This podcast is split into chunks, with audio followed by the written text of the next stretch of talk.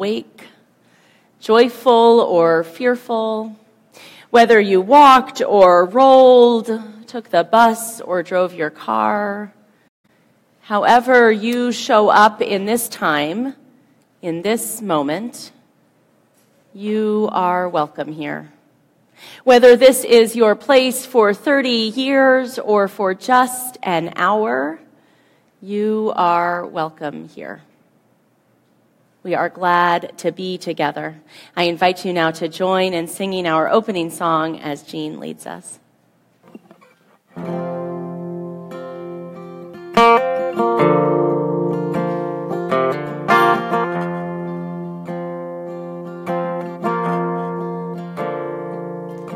Sometimes in our lives, we all have pain, we all have sorrow, but if we are wise, we know that there's always tomorrow. Lean on me when you're not strong, and I'll be your friend.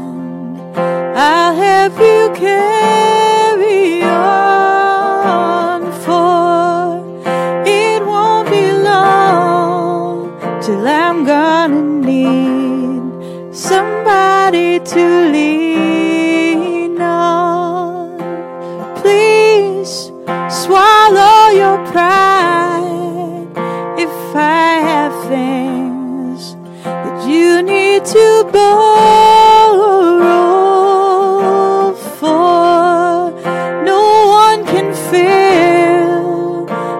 Of your needs that you won't let show. You just call on me, brother, when you need a hand. We all need somebody to lean on. I just might have a problem that you'd understand. We all need somebody to lean on me when you're not strong, and I'll be your friend.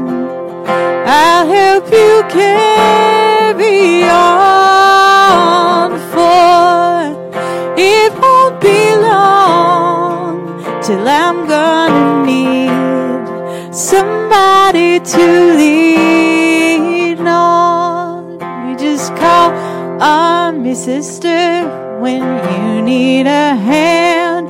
We all need somebody to lean on. I just might have a problem that you'll understand. We all need somebody to lean on. There is a load you have to bear that you can't carry. Oh, I'm right up the road. I'll share your load if you just call me. You got to call me when you need a friend. Call me. Oh, you gotta call me. Oh, call me, call me, call me.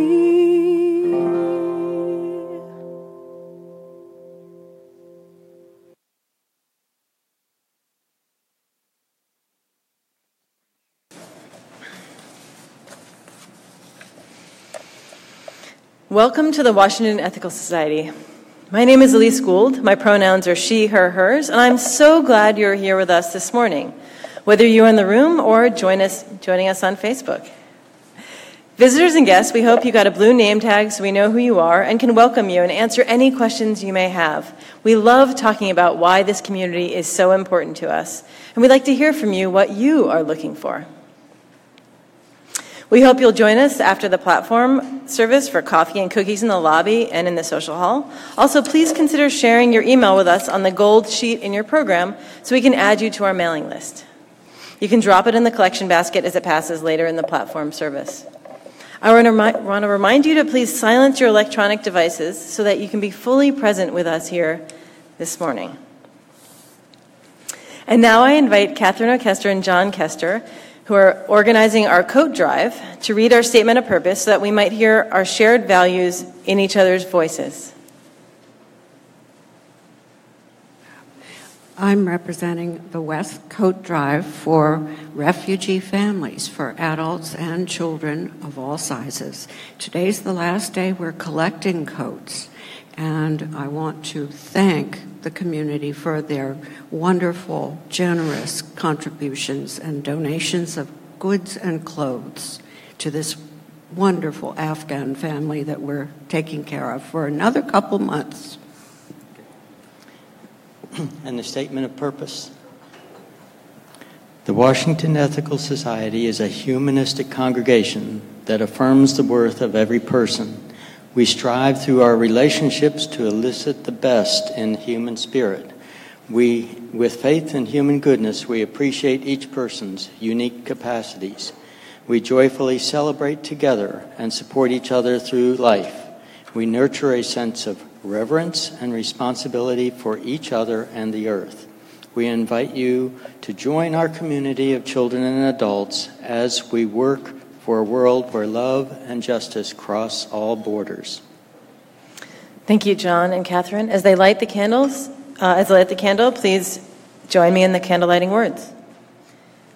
May we kindle within us the warmth of compassion, the light of understanding, and the fire of commitment to build a brighter future for all.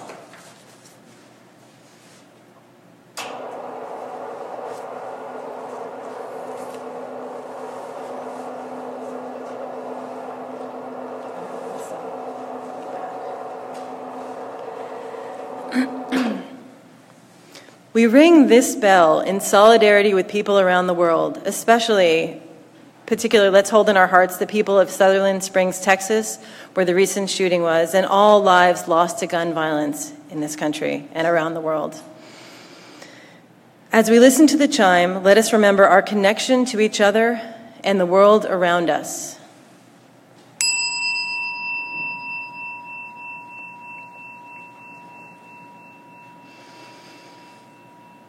Let us hold in our hearts all that hurts in the world.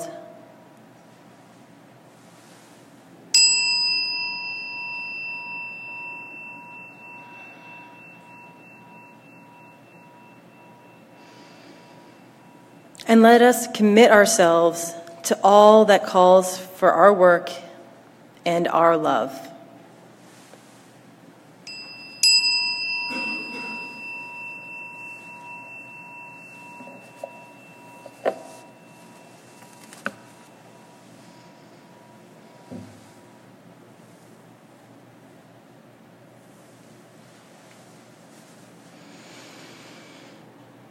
I now invite you into a time of meditation. Take a deep breath.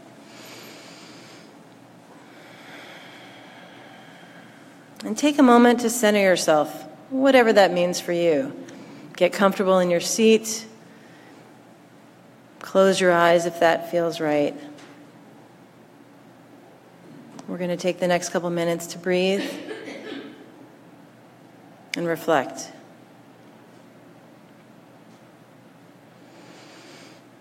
Take another deep breath.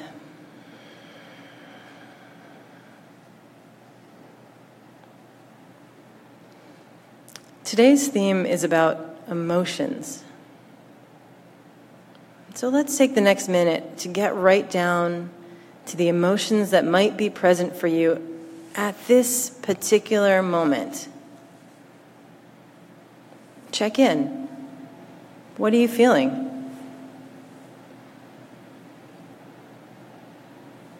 Are you feeling impatient, anxious, calm, sleepy, or something else at this very moment.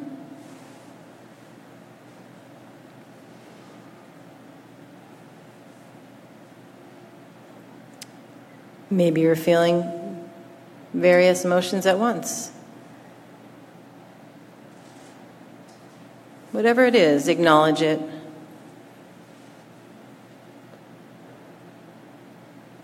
And in the next minute, and the music that follows, you have a couple of choices. You can attempt to experience that emotion fully and just go with it. Think about where that's coming from, that feeling. Or if you prefer, you can step back and just look at that emotion and let the emotions go through you. And just pay attention to what you're feeling at this time. And breathe through all of that.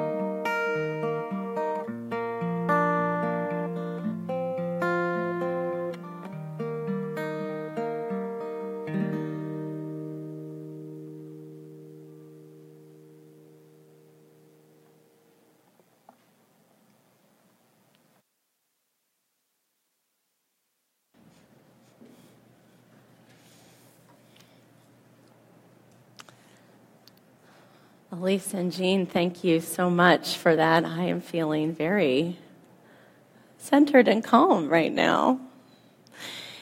This month we are exploring the theme of abundance. Last week, Rebecca Montgomery, who is a military chaplain and Unitarian Universalist minister, spoke to us about the abundance of love in the world and about allowing that abundance to draw us to a life of service. And Donna Radner has created this beautiful quilt for our month. Donna is our Artist of the Year this year. She created this specifically for the theme of abundance and the idea of abundance in nature, the beauty around us. And of course, next week is our much beloved Stone Soup Sunday, our annual gathering when we tell a story that every year is a story of abundance and generosity, of there being enough in a community, enough to nourish us all. So as I was thinking about what I wanted to do with this Sunday's treatment of abundance, I had all of these ideas about the abundance in nature and the enoughness in the world. And then I decided to do something totally different. Nature is still abundant, I'm happy to tell you, and so is this community and the way that it feeds and nourishes us, and we will indeed celebrate that together. But I wanted this Sunday to think about the abundance of emotion. Or perhaps, as I titled the platform, the over, abundance of emotion. Many years ago when I was in formation, so I was in seminary or in my internship, somewhere in my journey to becoming a minister and an ethical culture leader, I remember being part of a conversation among other clergy and students about whether or not a minister could be angry. Could they hold and especially express anger in their congregations, with their congregants? I don't think it was exactly that they could literally never feel anger, but could they come from a place of anger? And what I remember most about that conversation was thinking to myself, well, that's not really relevant to me because I don't really get particularly angry. And it's true. My general outlook, the place that I usually work from, is one of joyfulness, of abundance, perhaps. The justice work that I do is most frequently fueled by my sense of the world we could create and how beautiful that is, by a desire to see that world come to pass. And so I remember all those years ago thinking, well, you know, whether ministers can or can't show anger, whether clergy are supposed to be angry in front of their congregants, you know, it's never really going to come up for me. So this past year,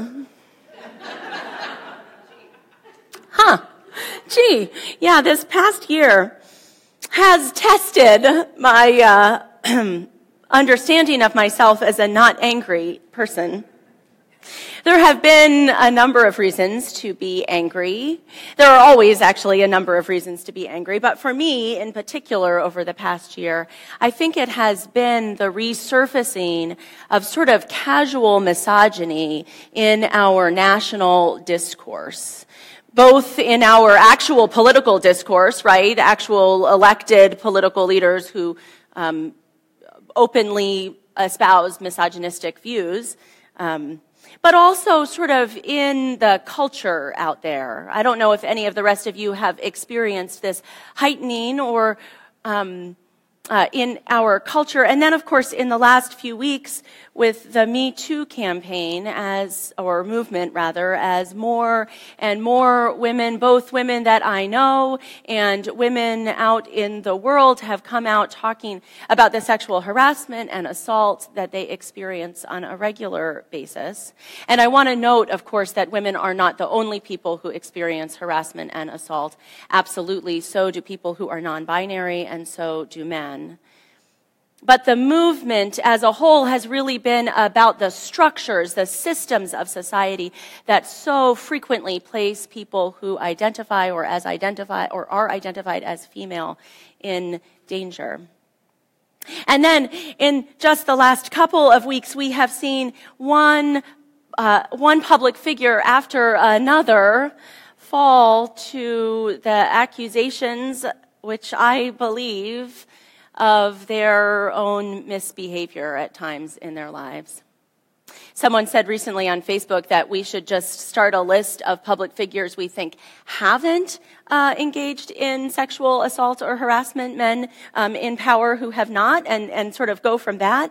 I don't know about that, but it has been disheartening to see over and over people I admire, people who have made me laugh, and who are not what they seemed.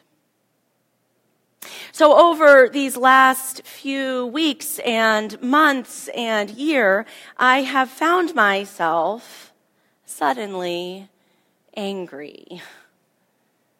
Very angry sometimes, and I have tried to figure out what to do about that. Now that this long ago conversation about what ministers are allowed to do and what they are allowed to feel has come out. And I am aware of the way that as a woman who was raised in a pretty waspy culture, I have been encouraged to push that anger down. The way that women who express anger in public are so often faced with criticism and backlash. Even now, I wonder what I will hear from you after this platform. What does it mean to express and feel our anger? Anger is not, though, the only emotion that we might have in abundance. Certainly not the only emotion I have had in abundance. It feels present to me right now, and I think there is a particular place in the American conversation and in our conversation as a community that works for justice and against oppression.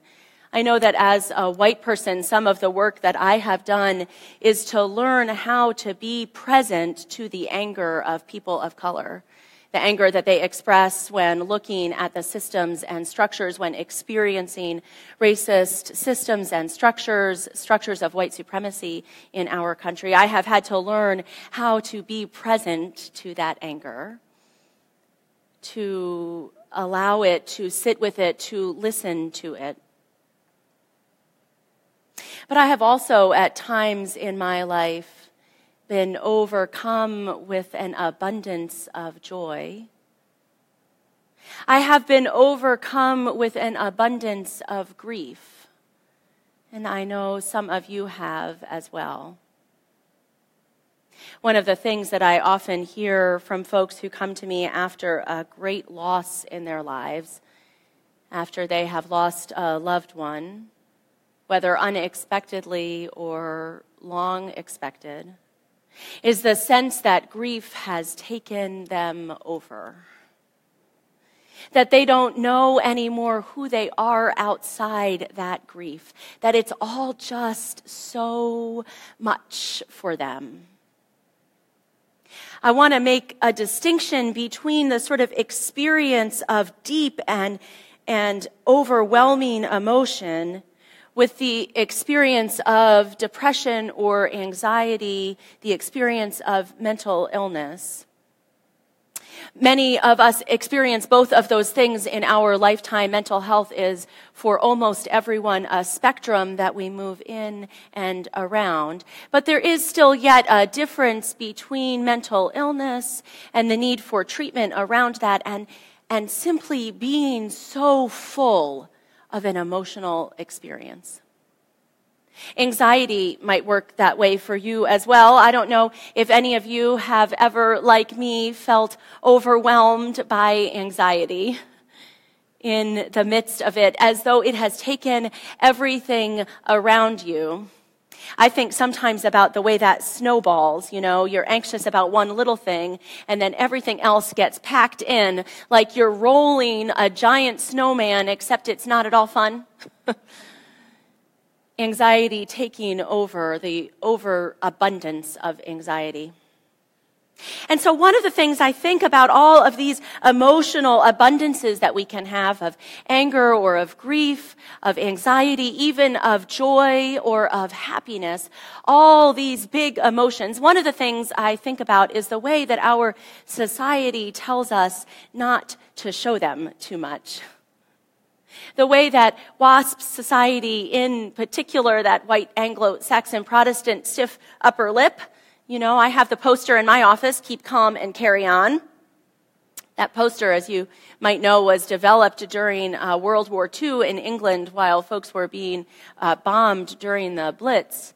And all around London went up posters, Keep Calm and Carry On. Seems a little extreme. I like it. I put it up in my office. It helps me sometimes. And yet, if you're in the midst of bombing, it actually might be appropriate to have an overabundance of anxiety and fear. So I think about the ways that we are told not to share those emotions fully, not to feel them as much as they are. And there is a part of me that wants to say, oh, just take them as big as they come, right? Allow yourself to feel all the feelings, every last one of them. Share them, talk about them. Don't stuff them down where they will fester in your stomach acid, but let them be fully who you are. And then I think about something else I learned while I was in formation, something that I believe in strongly. When I was in seminary and then also during my work here, I have done a fair amount of study of systems theory. Some of you have heard me talk about systems theory before, or you've come to see me and I've tried to make you read books about it, or I've showed you videos about it. I have a really great 2-minute one. If you're interested, just email me. I love systems theory. I've found it a very helpful way to approach not just my work in the community, to understand how a community functions, but also just to understand how relationships function, how families function, how I function. Systems theory is a way of looking at people, their relationships with each other, and it sees us as all in relationship, right? That none of us are just a single person, but we're all in relationship with each other. And like anything, it's a framework. It's helpful or not, depending on whether you connect with it. But I found it to be very useful. One of the takeaways from systems theory for me, one of the most important ones, has been the idea of non-reactivity or less reactivity. Or sometimes it's called being a non-anxious presence. In fact, when you're preparing for ministry, that's one of the things that you're supposed to like check off a list. Yes, I have learned to be a non-anxious presence. I used to think of it like a lotion or a body spray maybe I could get, you know, just like sort of, oh, I'm going to put some non-anxious presence on right now, that I'm ready to go. The idea there is that when you approach a situation of emotional reactivity, you do so with a hope to bring the reactivity down a little bit. That you don't absorb the anxiety or the anger or the fear, the reactivity in the emotional system, but instead you turn it down just a little bit so that people are able to approach ideas thoughtfully and carefully. I will say, actually, that the non-anxious presence is really better labeled a less anxious presence, which is much more doable. I am frequently less anxious than a person in front of me. I am rarely totally non-anxious. But many of us can aspire to less anxious. Less anxious than the emotional reactivity in front of me. And so I have been trying to reconcile these two truths, I feel. The importance of feeling our emotions really fully and deeply, allowing them to be, and at the same time, my belief that non-reactivity, that less anxiety is good, is helpful, is healthful, that I want in a space to be able to operate out of that less anxious part of myself. I have been thinking about how to reconcile those. I had this conversation a while back with someone who was experiencing some grief and loss, and we were talking about centering as a way to sort of reclaim what it was that this person was looking for. about centering meditation, and particularly about Tara Brach's work, which I've talked about before. Tara Brach invites us, when we are doing centering work, to start by really noticing what we are feeling, allowing it in fully, and then to begin to shift to observing it, as Elise offered in the meditation, to step back just a tiny bit from that deep emotional space to observe it, to breathe into it, to slowly release its grip on us. But Tara Brach offers a warning in that work. She says that when we are too much in the midst of our emotions, particularly if they are difficult ones, anxiety or fear, incredible pain, that we may not be ready to move on to centering yet.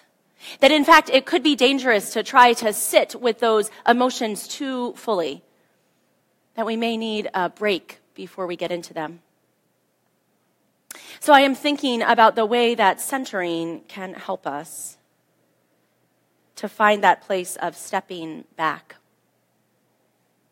Uma Thurman, the actress, was interviewed recently on the red carpet about the allegations against Harvey Weinstein and the many things that have been surfacing around sexual assault and sexual harassment in Hollywood. And she had a great quote, which has been much shared. Thurman said, "I don't have a tiny soundbite for you, because I've learned that when I've spoken in anger, I usually regret the way I express myself. So I've been waiting to feel less angry. And when I'm ready, I'll say what I have to say." I can relate to Uma Thurman pretty much only in that, actually. Not sure any other part of Uma Thurman's life is super relatable for me. On my red carpet walks, I don't usually get asked those questions or go on them. But in this particular instance, I can relate to Uma Thurman, because I know that when I have sent those emails in the midst of anger or posted those Facebook posts, so easy, the share button, I have sometimes later regretted. I have thought that was not exactly quite what I wish I had said now. It was perhaps exactly what I wish I had said in the moment, but not quite what I wish I had said now. And it speaks to me of the importance of that step back, the ability to be less reactive when we act. Not when we feel, but when we act. All of this reminded me, of course, as I'm sure it does you, the founding of Buddhism. You might know that story, yes. Oh, so look, it reminded someone of the founding of Buddhism. I hope in the same way. You'll say, no, that's totally not it. You may know the story of sort of the beginnings of Buddhism. There was a prince, Siddhartha, who had been sheltered from all suffering in the world. And in fact, just recently I read a little bit more about that story that told me that his father specifically sheltered him from the suffering because he had seen the way that other princes had been drawn by suffering out into working for the world, and he wanted to make sure that Siddhartha would be focused instead on his princely duties, on his royal self. And so he was sheltered. He never saw a sick person. He never saw death around him, sheltered and cloistered in the palace. Except, of course, one day he got out. He went out on a journey, persuaded someone to take him around the palace grounds and out into the city in a carriage. And outside, he saw someone who was ill and asked, "What is that?" And a funeral procession and asked, "What is that?" And learned about sickness and death and all that was wrong in the world. And out of that experience, he was overwhelmed with the emotion of it. The overabundance of sadness, of fear, of loss in the world. And as his father had feared, he left the palace, he left his family, and he went out seeking spiritual teachers who could help him to make sense of all that he was feeling, of the deep and overwhelming emotions that he had when he looked at the suffering in the world. And each teacher was unable to help him fully, until finally, the story tells us, he sat underneath a tree over hours and hours. He fought with Mara, the Buddhist understanding or symbology of the devil, who tried to pull him away.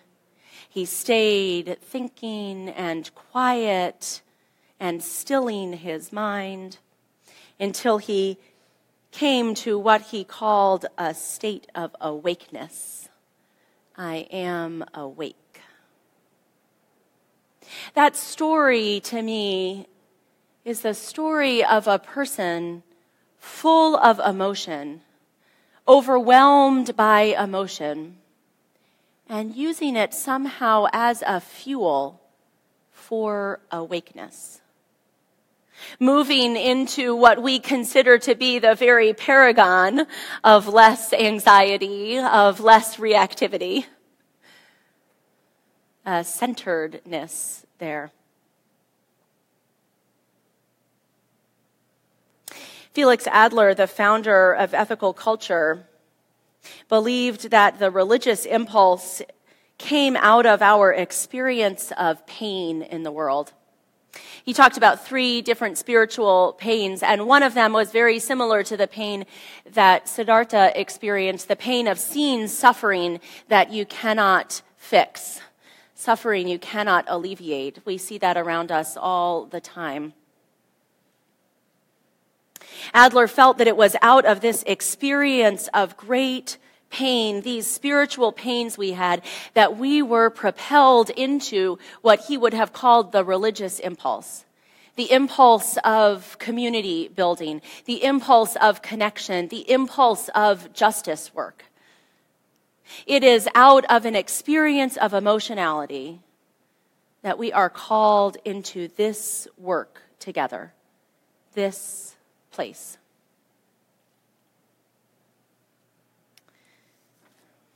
Dennis McCarthy is a Unitarian Universalist minister who writes a blog called Thoughts from a Gentle Atheist. It's a sweet blog, actually. I recommend it to you. And just yesterday, he posted these words. To even be human, he wrote, is to celebrate and to commemorate, to laugh and to weep, to worry and to rejoice. When we do these things in thoughtful community, they become full and sacred. They become energy with which we empower the rounded richness of our lives. In addition to the story of the Buddha and my own ministerial training, the other image that has come up for me is Bette Midler. Particularly Bette Midler in the First Wives Club. Does anyone remember that movie? Right? You know, it's 2 or 3, I think, women who had been the first wives. Their husbands left them, and there's some reconciling at some point, spoiler alert. But anyway, they reclaim their lives in different ways. They go back to work, they start a business, you know. What I remember most about that movie is the ending sequence when Bette Midler and Diane Keaton and another person, Goldie Hawn, of course, when Bette Midler and Diane Keaton and Goldie Hawn dress up in white suits, they're at some sort of fancy gathering, and they sing the song, You Don't Own Me. That classic song. They, of course, they sing it really well. Well, Bette Midler sings it really well. It turns out Diane Keaton, maybe not such a singer. But they sing it really well and with such verve. And I have been thinking about that song, that idea, both about the emotion that they portray in that song, You Don't Own Me. A little bit of anger mixed in with bravery, with courage, with freedom, all of their emotions full and present and out there.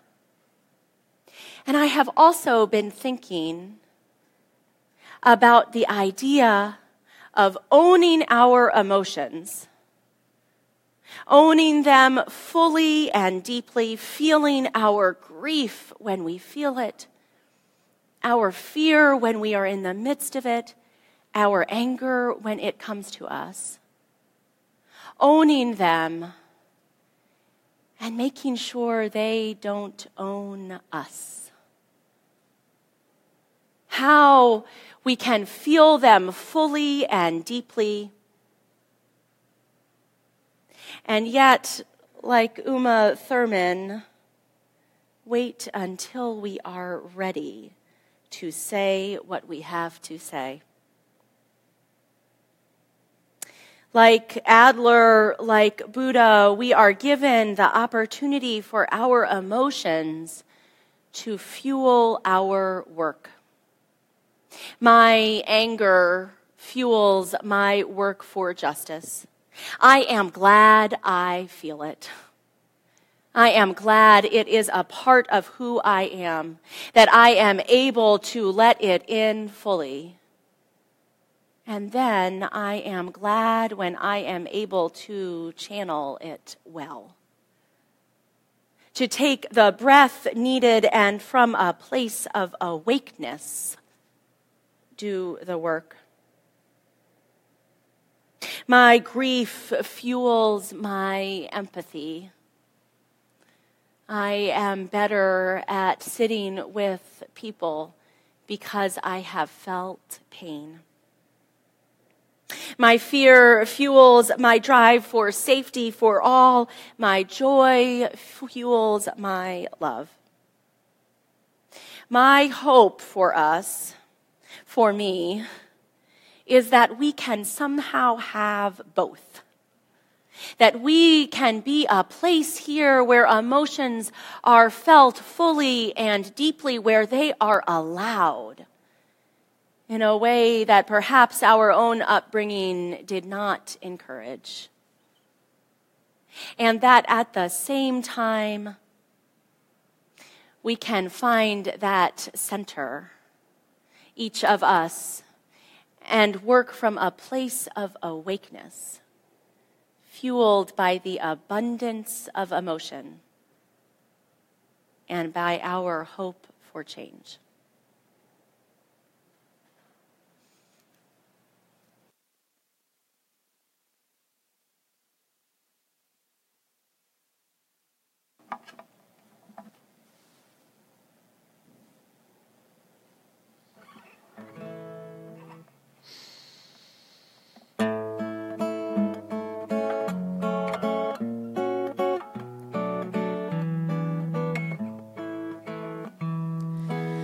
A small thing once happened at school that brought up a question for me, and somehow it forced me to see the price that I paid to be cool. Diane is a girl that I know. She's strange, like she doesn't belong. I don't mean to say that it's wrong. We don't like to be with her though. And so when we all made a plan to have this big party at Sue's, most kids in the school got the news, but no one invited Diane. The thing about Taft Junior High is secrets don't last very long. I acted like nothing was wrong when I saw Diane start to cry. I know you may think that I'm cruel. It doesn't make me very proud. I just went along with the crowd. It's sad, but you have to in school. You You can't pick the friends you'd prefer. You fit in as well as you can. I couldn't be friends with Diane, 'cause then they would treat me like her. In one class at Taft Junior High, we study what people have done with gas chamber, bomber, and gun in Auschwitz, Japan, and Milan. I don't understand all I learn. Sometimes I just sit there and cry. The whole world stood idly by to watch while the innocent burned, like robots obeying some rule. Atrocities done by a mob, all innocent, doing their job. And what was it for? Was it cool?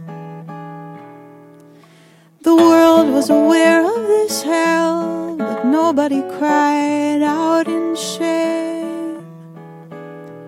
No heroes and no one to blame. True stories that no one dare tell. I promise to do all I can to not let it happen again. To care for all women and men. I'll start by inviting